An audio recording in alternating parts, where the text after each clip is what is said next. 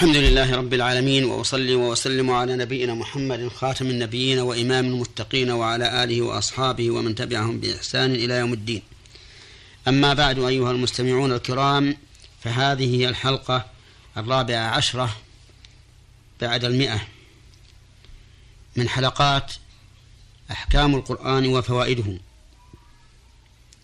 نبتدئها بقول الله عز وجل: ووصى بها إبراهيم بنيه ويعقوب يا بني إن الله اصطفى لكم الدين فلا تموتن إلا وأنتم مسلمون. ووصى بها أي بهذه الكلمة العظيمة وهي الإسلام لله عز وجل. إبراهيم وصى بها بنيه ويعقوب أي وصى بها بنيه أيضا. ويعقوب هو ابن إسحاق ابن إبراهيم. فيكون إبراهيم جدا له. وصى بها إبراهيم بنيه ويعقوب يا بني إن الله اصطفى لكم الدين اختاره لكم دينا تدينون به لله عز وجل تقومون بحقه وحق عباده فلا تموتن إلا وأنتم مسلمون أي استمروا على إسلامكم إلى الموت. فمن فوائد هذه الآية الكريمة وأحكامها أهمية الإسلام لله عز وجل حيث إن الأنبياء الكرام عليهم الصلاة والسلام وصوا بها أبناءهم ومن فوائدها أن البنين الذكور هم أهل القيام بهذه المهمة العظيمة. الإسلام لله والدعوة إليه ونشره بين بين الأمة. ومن فوائد هذه الآية الكريمة تفضيل الذكور على الإناث. ومن فوائد الآية الكريمة أن يعقوب وهو ابن ابن إبراهيم وصى بها بنيه أيضا. ومن أبنائه يوسف الذي أنزل الله تعالى في قصته سورة كاملة. ومن فوائد هذه الآية الكريمة أن الله تعالى اصطفى هذا الدين لعباده المؤمنين واختاره لهم. ومن فوائد هذه الآية الكريمة وجوب شكر الله تعالى على نعمته بالدين الإسلامي حيث اختاره الله عز وجل لعباده ثم شكر الله سبحانه وتعالى أن أن وفق العبد للقيام بهذا الدين الذي اصطفاه الله تعالى له. ومن فوائد الآية الكريمة وجوب الاستمرار وجوب استمرار الإسلام لله عز وجل إلى الموت. وهذا يتفرع عنه فائدة, فائدة أخرى وهي حرص الإنسان على الثبات على دينه إلى أن يلقى الله عز وجل وهو مسلم له. ثم قال الله تعالى أم كنتم شهداء إذ حضر يعقوب الموت إذ قال لبنيه ما تعبدون من بعدي؟ قالوا نعبد إلهك وإله آبائك إبراهيم وإسماعيل وإسحاق إلها واحدا ونحن له مسلمون. أم هنا بمعنى بل وهمزة الاستفهام وتقديرها بل أكنتم شهداء إذ حضر يعقوب الموت. والمقصود بهذا تقرير هذه الوصية التي وصى بها إبراهيم بنيه ويعقوب. إذ حضر يعقوب الموت إذ قال لبنيه ما تعبدون من بعدي؟ يعني أي معبود تعبدونه من بعدي؟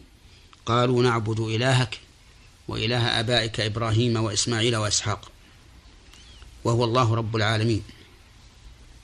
وذكر إسماعيل هنا من باب التغليب والتبعية لأن إسماعيل ليس من آباء يعقوب ولكنه عمه. وقد قال النبي صلى الله عليه وسلم لعمر بن الخطاب أما علمت أن عم الرجل صنو أبيه؟ وقوله إلها واحدا هذا تأكيد التوحيد. يعني لا نعبد معه غير غيره بل نعبده هو إلها واحدا ونحن له أي لهذا المعبود وهو رب العالمين عز وجل مسلمون أي مستسلمون له ظاهرا وباطنا. في هذه الآية الكريمة بيان حرص يعقوب عليه الصلاة والسلام على أن يكون بنوه على توحيد الله عز وجل والاستسلام له والاستسلام له ظاهرا وباطنا. ووجه ذلك أنه سأل بنيه عن هذا الأمر العظيم وهو في سياق الموت. ومن فوائد هذه الآية الكريمة اعتبار قول المحتضر وأن قوله معتبر معمول به وهذا يختلف باختلاف أحوال الناس. فمن الناس من إذا احتضر ونزل الملك لقبض, لقبض روحه غاب عن شعوره ولم يدري ما يقول. فهذا لا عبرة بقوله. ومن الناس من يبقى معه فكره وإحساسه وإن كان في سياق الموت وهذا هو الذي يعتبر قوله.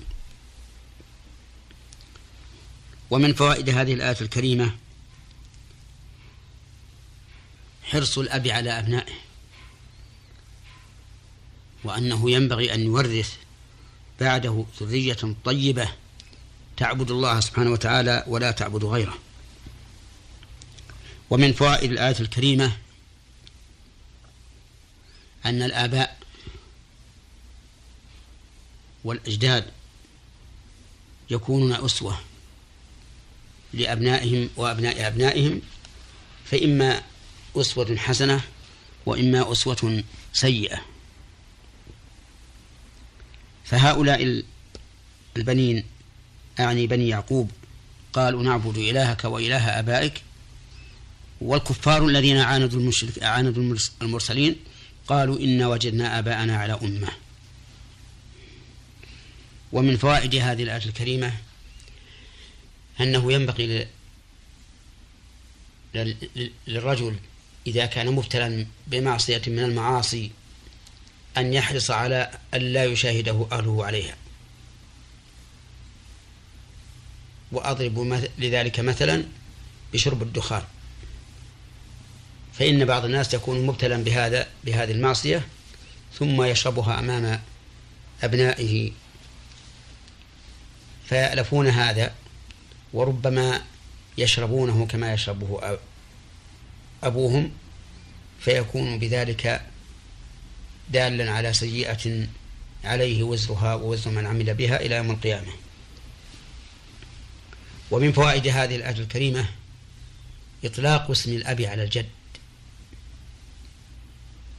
لقول آب آبائك قالوا نعبد إلهك وإله آبائك إبراهيم وإسماعيل وإسحاق. وهو دليل على القول الراجح من أقوال أهل العلم في أن الجد في الميراث بمنزلة الأب فيحجب الإخوة سواء كانوا أشقاء أم لأب أم لأم. ومن فوائد هذه الآية الكريمة إطلاق لفظ الأب على العم تغليبا لقوله وإله آبائك إبراهيم وإسماعيل وإسحاق. ومن فوائد هذه الآية الكريمة أن التوحيد لا يتم إلا باعتقاد وحدانية الله عز وجل بحيث لا يعتقد الإنسان له شريكا. لقوله إلها واحدا. ومن فوائد هذه الآية الكريمة فضيلة بني يعقوب حيث قالوا إنهم يعبدون الله عز وجل ويسلمون له لقوله تعالى ونحن له مسلمون. نسأل الله تعالى أن يحقق لنا جميعا الإسلام له حتى نلقاه على أحسن حال يرضى بها عنا وإلى حلقة قادمة. والسلام عليكم ورحمة الله وبركاته.